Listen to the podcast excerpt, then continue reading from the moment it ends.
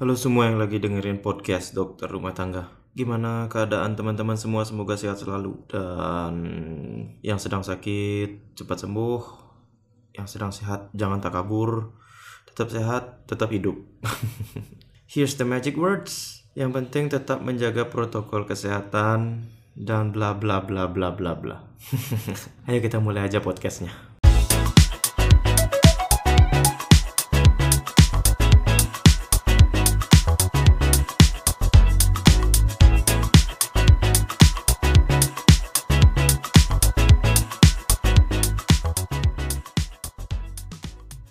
Podcast ini diawali dengan rasa turut berduka cita.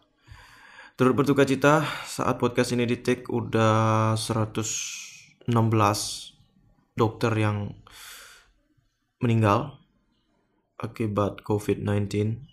Untuk tenaga kesehatan lain mohon maaf belum ngecek kayak perawat, lab, bidan dan lain-lainnya. Semoga nggak ada korban tapi nggak tahu juga sih. Semoga aja nggak ada korban ya. Turut berduka cita kepada mereka. Semoga amoring acintya atau menyatu dengannya. Kalau di kepercayaanku semoga keluarga yang ditinggalkan tetap kuat dan tabah. Apalagi setelah mendengar Menkes kita tertanggal 14 September kemarin bilang masih ada cadangan 3.500 dokter yang siap terjun.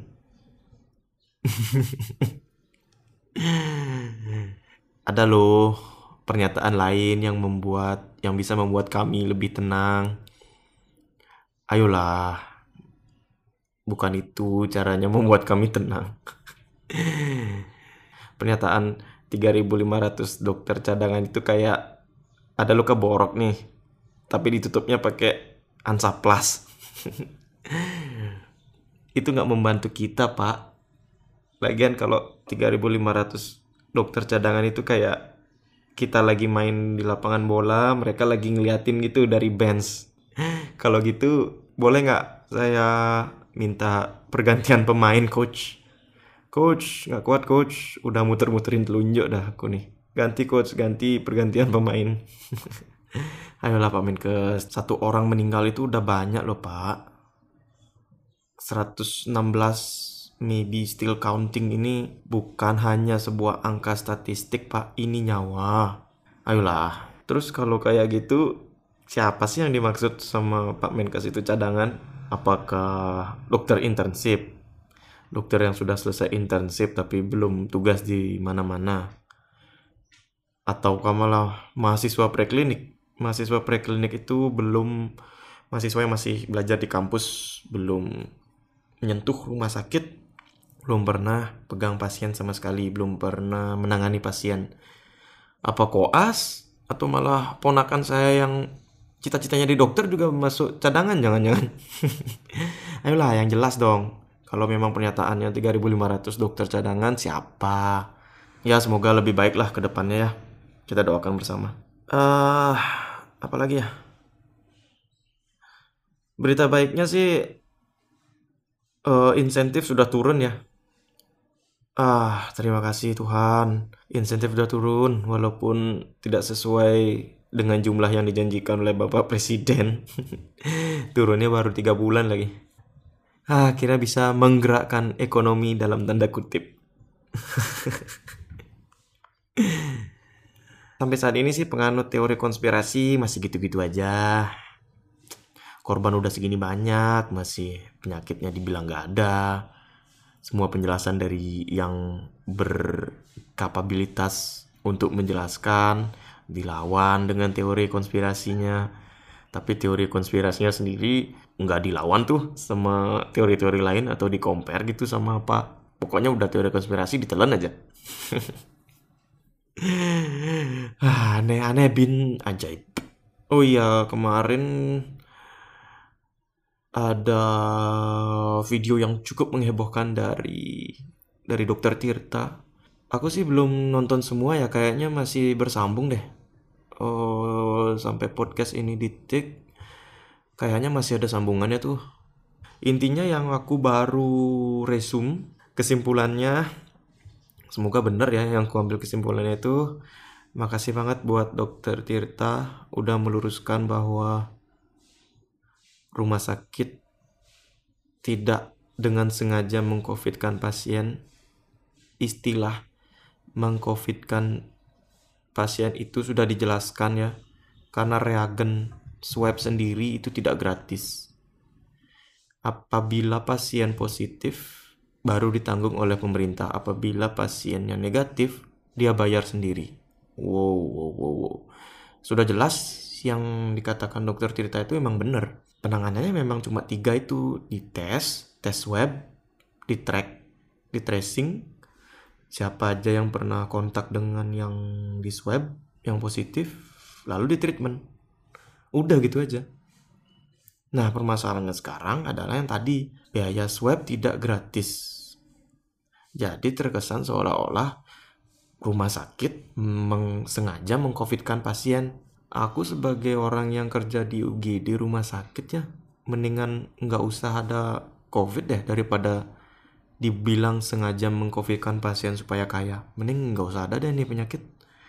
Bikin ribet tau susah penanganannya susah obatnya nggak ada. Sama pernah tuh di twitter kayaknya dia nge-tweet gini deh dokter Tirta itu bahwa obat-obatan memang tidak ada. Ya memang nggak ada. Obat-obatan antivirus yang selama ini dipakai itu hanya meredakan gejala menghambat kerusakan paru. Hanya baru sampai sana evidence evidence base yang kita dapat. Artinya yang menunjukkan perbaikan dengan pengobatan itu kalau pengobatan definitif atau yang benar-benar kayak misalnya TBC begitu kan sudah jelas namanya apa, fungsinya apa. Kalau ini kita masih ganti-ganti yang mana yang menunjukkan hasil yang baik dipakai. Kalau ternyata berikutnya hasilnya nggak baik lagi untuk pasien-pasien berikutnya, apalagi virusnya ini mutasi terus kan. Kalau ternyata nanti outcome-nya jelek, ya mungkin diganti lagi. Untuk yang definitif belum ada. Jangan ngomongin vaksin deh, nggak jelas. Mau datang kapan kita kayak dikasih angin seger gitu yang nggak jelas kapan. Sama kayak insentifku. Iya iya iya iya iya. Yang nggak jelas. Semoga nanti ke depannya sesuai dengan yang dijanjiin pemerintah lah ya supaya bisa menggerakkan ekonomi Terus coba misalnya di swab gratis. Di swab gratis pemerintah nyediain semua reagen swab. Kita swab aja semua apa susahnya sih? Masalahnya karena berbayar inilah membuat kita susah rapid nggak usah dibilang deh aku termasuk yang setuju rapid itu bukan bukan tes yang cocok untuk tahu un, untuk menegakkan diagnosis covid atau tidak untuk screening pun aku masih wah oh, enggak deh dan karena ini sudah menjadi peraturan dan SOP dari pemerintah, kita hanya sebagai pelaksana perintahnya mereka, pelaksana peraturan mereka, sangat disayangkan masyarakat malah menyalahkan kita. Ya karena ini terkesan mengcovidkan pasien, jadi ada jual beli uh, apa namanya? jual beli rapid test. Itu aja sih. Jadinya kalau pemerintah berani menggratiskan swab, mengesampingkan kepentingan lain kayak apa nih yang lagi hot nih Oh iya dokter Tirta kemarin sempat ngomong tentang pilkada. Ya kayak pilkada itu mungkin kalau ditunda duit pilkada buat swab massal gratis. Alangkah sangat baiknya teman-teman. Uh, terima kasih ya dokter Tirta sudah berusaha meluruskan bagaimana perjuangan kami di rumah sakit sudah dihina, difitnah. Bahwa sebenarnya kalau misalnya kita gratiskan yang negatif ya kita yang nalangin. Kita yang bayar re reagennya. Nggak diklaim nggak bisa diklaim dan nggak dibayar, dibayar oleh pemerintah. Kalau misalnya gitu terus ya rumah sakit bangkrut dong. Kalau rumah sakit bangkrut ya kapasitas untuk merawat pasien di suatu daerah ya jadi berkurang. Oh iya kesan-kesan kesan pesan selama ini ngerawat pasien covid sih walaupun aku nggak langsung berkecimpung 24 jam tahu perkembangan pasien karena cuma jaganya satu shift satu shift itu 6 jam kalau jaga malam 12 jam itu mulai mulai depresi. Ngomong-ngomong soal depresi kemarin aku baca ada penelitian dari UI nih ada burnout syndrome namanya pada tenaga kesehatan apa sih burnout syndrome itu? Cie, kok jadi ilmiah? Oke deh intinya gini deh menurut uh, beberapa sumber, beberapa jurnal, hmm, burnout syndrome itu menurut kayaknya ini orang Jerman deh, menurut Freud Freudenberger, Freudenberger tahun 1974. Dia yang pertama kali neliti pada volunteer termasuk dia sendiri volunteernya. Jadi intinya burnout syndrome itu adalah karakteristiknya kelelahan fisik, gangguan tidur, terus kadang-kadang menangis tanpa sebab, frustrasi, orangnya menjadi kaku, irritable, irritable itu apa ya, mudah marah, terus sampai merasa profesinya sendiri kecewa dengan profesi sendiri karena tidak efektif. Artinya individu sendiri itu biasanya akan terlihat berperilaku depresi berperilaku anxiety, cemas karena peker karena pekerjaannya sendiri sih. Usut punya usut ada dan terus ada penelitian-penelitian lanjutan uh, penyebabnya akhirnya ketahuan nih. Penyebabnya adalah ekspektasi dan has dari hasil dan hasil dari pekerjaannya itu nggak match, nggak sinkron. Artinya kita uh, misalnya kerja apa nih kayak kita nih tenaga kesehatan kita ngerawat pasien pasien covid itu nggak satu dua hari loh satu dua hari kayak pasien-pasien lain loh teman-teman pasien covid itu bisa sampai 14 hari bisa sampai 20 hari. Apalagi yang pasang ventilator mungkin ada satu bulan. Kita ketemu itu aja terus pasiennya itu lagi itu lagi belum lagi ada pasien baru. Ya itulah yang bikin rumah sakit cepat penuh. Karena belum sembuh satu datang lima sebelum sembuh enam datang lagi sepuluh. Kita nggak terbiasa kita belum pernah ketemu hal dalam perawatan pasien itu meninggal oleh satu penyebab dalam jumlah yang banyak. Jadi kita udah berusaha maksimal pengobatan full maksimal semua yang bisa kita berikan tapi outcome-nya meninggal meninggal meninggal. Keluarga pasien marah. Keluarga pasien nggak terima kalau meninggal. Keluarga pasien nggak terima kalau dia meninggal di ruang isolasi dan karena covid. Kita sudah difitnah dihina ngelihat pasiennya semakin lama semakin memburuk kondisinya ya nggak heran lah. Ada muncul burnout syndrome ini sama pasti sama tenaga kesehatan.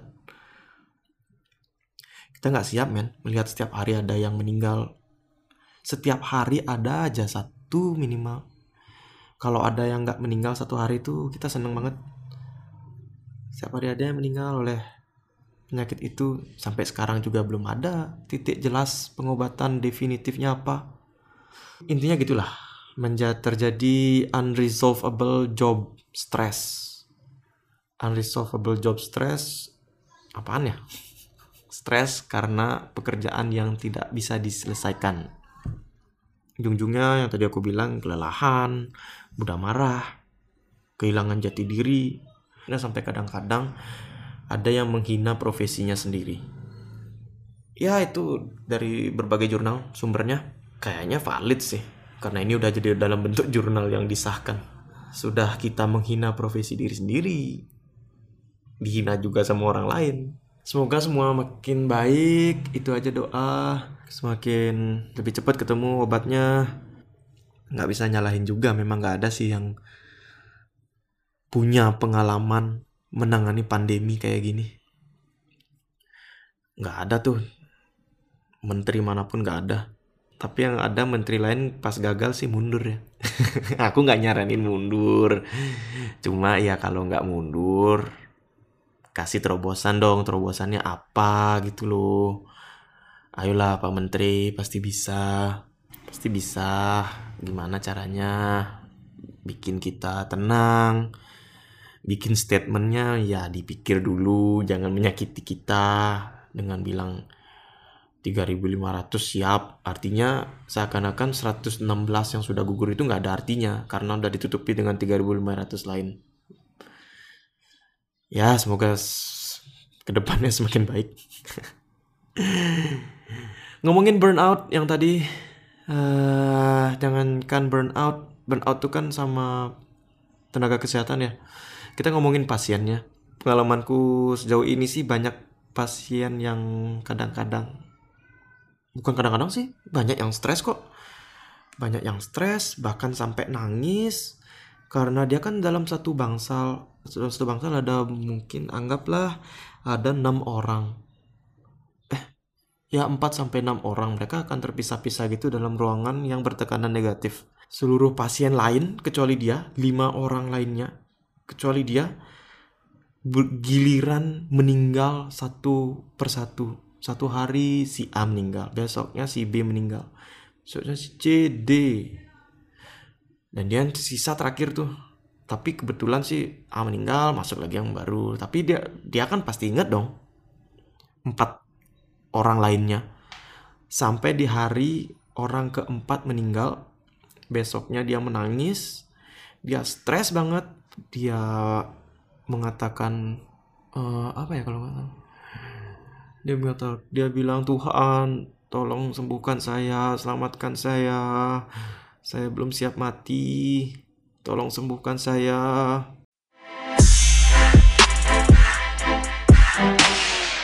Kalau kita dalam kondisi begitu sih aku ya aku yakin kita depresi juga. Aku nakes aja kalau ngelihat kebetulan bukan aku yang ngelihat ada perawat lah yang menjadi saksi. Kalau aku ngelihat begitu juga burnout syndrome bikin kita kehilangan empati loh teman-teman. Ada dokter juga yang meneliti sih kayaknya itu uh, pasien pasien pasien covid. Bentar bentar aku cariin dulu. Nah ini pengamatan seorang dokter psikiatri. Mereka juga ya hampir sama seperti burnout, mulai marah, mulai nggak terima, bosan di isolasi, pasti bosan di isolasi. Nanti kita ngobrol deh sama temenku, masih rekan sejawat yang uh, semoga dia berkenan ya, mantan penderita COVID. 19 gimana sih rasanya, rasanya diisolasi dan lain-lainnya. Mereka juga cemas, depresi, kesepian. Mereka yang paling takut itu apalagi di Indonesia, mereka paling takut namanya stigma men. Please teman-teman, kalau punya temen atau sanak keluarga yang pernah terinfeksi COVID-19, kalau sudah sembuh nggak perlu di stigma. Nggak perlu di stigma dia infeksius ah walaupun susah juga setidaknya aku berusaha memberitahu ngasih tahu kalian ya gimana? Nggak susah. Orang HIV aja kalian stigma. Dan nggak mau deket-deket padahal penularan HIV kan nggak nggak nggak ada lewat sentuhan nggak lewat pelukan pun nggak menularkan. Apalagi yang kayak gini. Kalau sudah sembuh ya nggak apa-apa nggak masalah. Yang penting dia menjalankan protokol kesehatan. Cie magic words lagi. Yang penting dia menjalankan protokol kesehatan sudah terbukti negatif udahlah kayak orang kayak ngobrol biasa aja sama mereka. Dan jangan diskriminasi please teman-teman semua.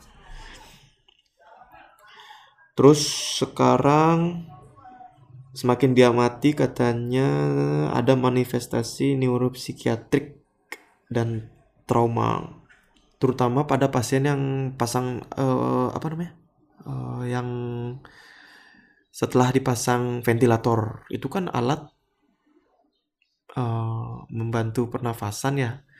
Tidak nyaman sangat tidak nyaman nyeri bikin tenggorokan sakit. Kalau ada yang menunjukkan perbaikan ada yang menunjukkan perbaikan setelah dipasang intubasi terus mulai dilepas intubasinya ada rasa-rasa trauma karena akan di, karena pernah dipasang alat itu. Takut gitu. Takut nanti terinfeksi lagi dipasang alat itu lagi. Terus kadang-kadang oh iya pasien intubasi itu kan pasien yang dipasang ventilator itu kan saat pemasangan ventilator dibuat tidur oleh dokter spesialis anestesi. Dibuat tidur dibius jadi nggak tahu kalau terpasang ventilator. Saat menunjukkan perbaikan akan di di trigger nggak di trigger sih. Dicoba untuk bangun dulu deh. Nah saat bangun itulah dia akan sadar bahwa mulutnya ada selang, hidungnya ada selang, mulai ya wajar dong, kan kita dalam kehidupan normal sehari-hari nggak mungkin ada selang di mulut. Pastilah mereka terkejut, mulai ada kegelisahan muncul di sana. Mulai ada cemas, ini alat apa? Karena nggak dikasih tahu. Karena pemasangan ventilator itu kan biasanya pada pasien yang benar-benar sesak banget nafasnya, ngomong pun nggak bisa, untuk nafas aja sulit. Jadi biasanya kita tenaga kesehatan minta izin persetujuan persetujuan itu sama keluarga. Jadi dia nggak tahu tuh mau dipasang apa karena dibuat tidur dulu baru dipasang ventilator. Ya begitu begitu sadar ada ada selang ya jelas gelisah lah. Uh, mungkin nanti ke depannya ada program lagi harus didampingi oleh tenaga kesehatan pada pasien-pasien yang sedang dipasang ventilator atau intubasi. Mungkin kita juga kolaborasi dengan uh, dokter psikiatri kok di sini supaya lebih tenang ini fungsinya supaya tahu karena kadang-kadang kita juga nggak sempet jelasin kepada pasien yang sudah sadar sampai kadang-kadang kita jelasinnya itu pas sudah dilepas selangnya kalau pas saat, saat dilepas kita uh, kita jelasin tapi pasti ada aja yang lost karena pasiennya saking banyaknya. Yang penting ada persetujuan keluarga, kita pasang tuh ventilator.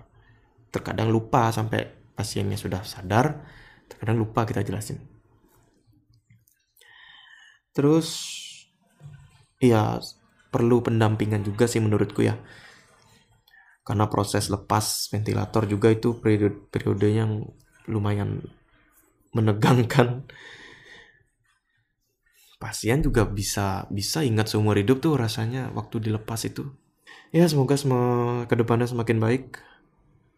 Pelayanan kesehatan kita yang aku akui memang jauh lah, jauh di bawah. Kita penduduk 200 juta dengan SDM yang sedemikian rupa, rumah sakit yang tidak merata, setiap rumah sakit punya kelas masing-masing, punya kemampuan menghadapi pasien sampai mana, menghadapi kasus sampai mana. Kalau rumah sakit yang kelas D apalagi C, menurutku sih ya agak susah ya untuk apa kalau kedatangan pasien COVID pasti akan dirujuk ke yang kelas B atau rumah sakit rujukan yang ditunjuk oleh pemerintah. Dan tentu saja sudah penuh. Jadi ya teman-teman pesannya intinya jaga diri baik-baik, hindari kumpul-kumpul, jangan kerumunan. Untuk yang usia muda, tolong pikirkan orang tua, apalagi yang punya penyakit penyerta. Pikirkan orang tua kalian di rumah. Mungkin kalian gak ada gejala, tapi membawa virus dari luar. Kalian oke okay lah sehat-sehat. Tapi kalau misalnya orang tua atau kerabat kalian kena, apalagi punya penyerta yang seharusnya kalau nggak ada penyakit ini mereka masih bisa hidup sampai 20 sampai 30 tahun lagi, tapi gara-gara ini mereka harus sudah nggak ada, ya minta kesadarannya aja. Terus apa lagi? Ya? Hindari bicara panjang-panjang, tetap muka. Kalau kalau harus banget ngobrol, pastiin lah berdua tuh pakai masker, kalau bisa masker bedah. Belakangan ini ada ribut ya tentang uh, ketidakefektifan masker scuba. Masker scuba yang sering dipakai orang-orang itu loh. Yang itu kan bahannya kain, kain uh, apa sih? Baju sport gitu ya. Setelah diteliti ternyata itu me menghambat penyebaran droplet kalau dari orang yang terinfeksi ke lawan bicara itu 0% loh. Malah akan memecah dropletnya menjadi lebih kecil lagi.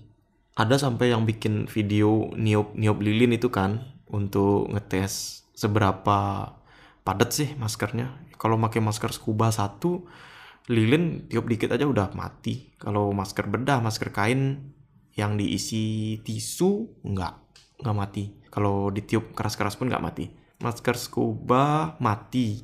Terus dicoba lagi dua masker scuba tetap mati lilinnya. Begitu dicoba masker scuba tiga baru tuh nggak mati lilinnya. Ya sekarang pilihan temen-temen sih mau pakai scuba masker scuba tiga atau pilih masker yang lain.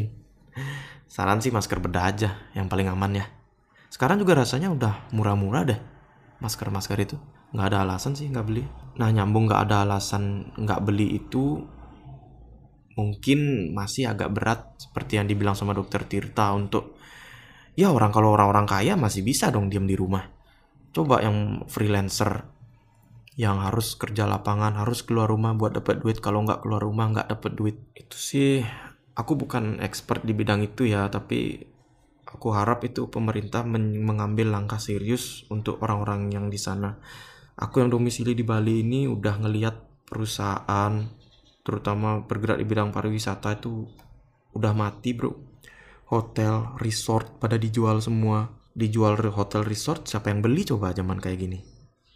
Kita pasti lagi nahan uang kan supaya nggak keluar dengan cuma-cuma dengan nggak belum tahu mau dipakai apa apalagi beli resort. Mereka jual mereka PHK pegawainya nggak kerja pengangguran makin banyak itulah aku sih harapnya pemerintah benar-benar mengambil langkah serius untuk orang-orang yang kerjanya daily daily worker. Menurutku ya pemerintah pasti udah mikirin juga sampai sana. Cuma eksekusinya menurutku mungkin belum aku nggak tahu ya. Nggak expert soalnya di bidang ini tapi semoga ada benar-benar ada langkah yang sangat serius untuk ini. Kalau nggak ini kalau lama-lama ini aku takut takutnya bakal chaos rusuh nanti penjarahan apalagi aku sih kelahiran generasi yang masih bisa nginget lah. Kerusuhan 98 tuh kayak gimana walaupun aku di Bali. Terus dengar-dengar cerita teman-teman yang di di Jakarta gimana kerusuhan 98 itu bikin banyak usaha tutup lah. Etnis-etnis dibenturkan kan terutama etnis Tionghoa kan. Usaha orang tua sih hampir tutup waktu itu. Hmm, untungnya bank juga hampir pilot. Jadi ceritanya uh, utang gimana gitu? Apa bunga dihapuskan? Lu nggak ngerti juga sih. Intinya jadi bisa ngelunasin dan aset-aset nggak jadi dijual. Kalau dibandingin sekarang sih aku juga punya usaha sampingan sedang-sedang diambang-ambang juga. Doakan semoga ada perbaikan kondisi dan semuanya udah mencoba nahan-nahan selama tujuh bulan. Tujuh bulan. Wah berat sih nih kasihan pegawai. Kita juga pengusaha pasti pasti punya rasa ber, ada rasa tanggung jawab untuk itu untuk ke arah uh, kemanusiaan. Kita nggak mungkin seenaknya semudah itu berpikir mau memberhentikan memphk-kan karyawan dan lain-lainnya sih. Oh iya ini aku sempet screenshot ada surat apa ya ada postingan dari Terelie Terelie itu kan uh, pengarang buku ya yang terkenal itu. Wait wait wait wait wait wait. Ah ini dia. Terelie surat menyebalkan. Dear bapak ibu pengusaha ada ada banyak sih yang dia tujuin yang pertama untuk dokter perawat tenaga kesehatan yang kedua untuk pengusaha. Yang ketiga untuk guru. Yang keempat untuk profesi yang daily worker yang kita baca yang pengusaha aja ya. Dear Bapak Ibu pengusaha saya tahu kalian memaksakan diri tetap menggaji karyawan meski penjualan menurun. Itu benar. Tetap berusaha sekuat tenaga agar karyawan tidak di PHK benar sekali sampai terpaksa motong gaji atau tetap mati-matian menjaga sebagian karyawan tetap kerja, meski separuh yang lain harus di PHK, aset dijual, tabungan dikuras. Tapi jangan berlebihan. Gak perlu memaksakan diri semampunya aja. Kalian gak perlu jadi superhero. Berusahalah memenuhi hak dan kewajiban sebaiknya. Selesai. Dalam sistem negara, lagi-lagi tanggung jawab menyediakan lapangan pekerjaan itu ada di pemerintah, bukan di bapak dan ibu. Ah, sekalian aja deh untuk tenaga kesehatan. Dear bapak, ibu, dokter, perawat, tenaga kesehatan. Kalian tidak perlu jadi pahlawan, berjibaku habis-habisan menghadapi corona. Buat apa? Cukup bekerja dengan sebaiknya saja. Jangan lupa istirahat. Jika jam kerja habis, pulang. Besok datang lagi. Jangan terlalu melibatkan emosi, apalagi idealisme berlebihan. Jika peralatan nggak ada, nggak usah dipaksain. Kalian punya anak dan keluarga di rumah. Mereka juga penting. Jadi cukup bekerja seperti biasa, genap hak dan kewajiban, genap sudah pekerjaan. Dalam sistem negara, tanggung jawab menyediakan layanan kesehatan itu ada di pemerintah, bukan di bapak atau ibu. Wow, menyentuh sekali. uh, penutupnya, Surat ini ditulis karena banyak orang yang kadang nggak paham. Dunia ini sebenarnya sandiwara. Lihatlah orang yang berebut jabatan. Mungkin dia sedang membahas pilkada yang akan datang ya. Bener juga sih, kan banyak tuh. Uh, video-video mau pilkada malah ada konser, malah ngumpulin masa. Pokoknya nggak berkebalikan lah sama yang dibilang pemerintah untuk menjaga protokol kesehatan itu ah nggak komen ah berat nih lanjut ya bapak-bapak atau ibu-ibu ini yang berkuasa apakah mereka seperti dokter perawat tenaga kesehatan pengusaha guru-guru yang pusing sekali saat pandemi terjadi jawabannya belum tentu mereka boleh jadi asik membagikan kejabatan-jabatan dan posisi asik membagikan proyek dan pekerjaan di depan televisi, di website berita, di wawancara, mereka terlihat bergaya dan bekerja. Tapi kalian tahu aslinya? Tidak. Sang penulis juga nggak tahu aslinya. Jadi, intinya, yang penulis tahu saat ini hanyalah anak cucu menantu ipar keluarga mereka yang berkuasa ingin ikut berkuasa juga. Nah, jika bapak ibu adalah dokter, apakah cucu, anak, mantu, ipar keluarga bapak dan ibu mau ikutan merawat pasien di IGD? Tentu tidak. Maka ayo pulang. Jam kerja udah habis, besok kembali ke rumah sakit. Pikirkanlah dari Terelie, penulis novel Negeri Para Bedebah. Notabene tulisan ini satir, jadi jangan polos membacanya. Dalam nih. Udah berapa lama nih kita ngomong? Udah lumayan ya, setengah jam lebih. Udah kelamaan. Kita lanjut aja di podcast berikutnya. Makasih udah dengerin. Salam sehat, salam bahagia. Jangan mati, tetap hidup. Thank you.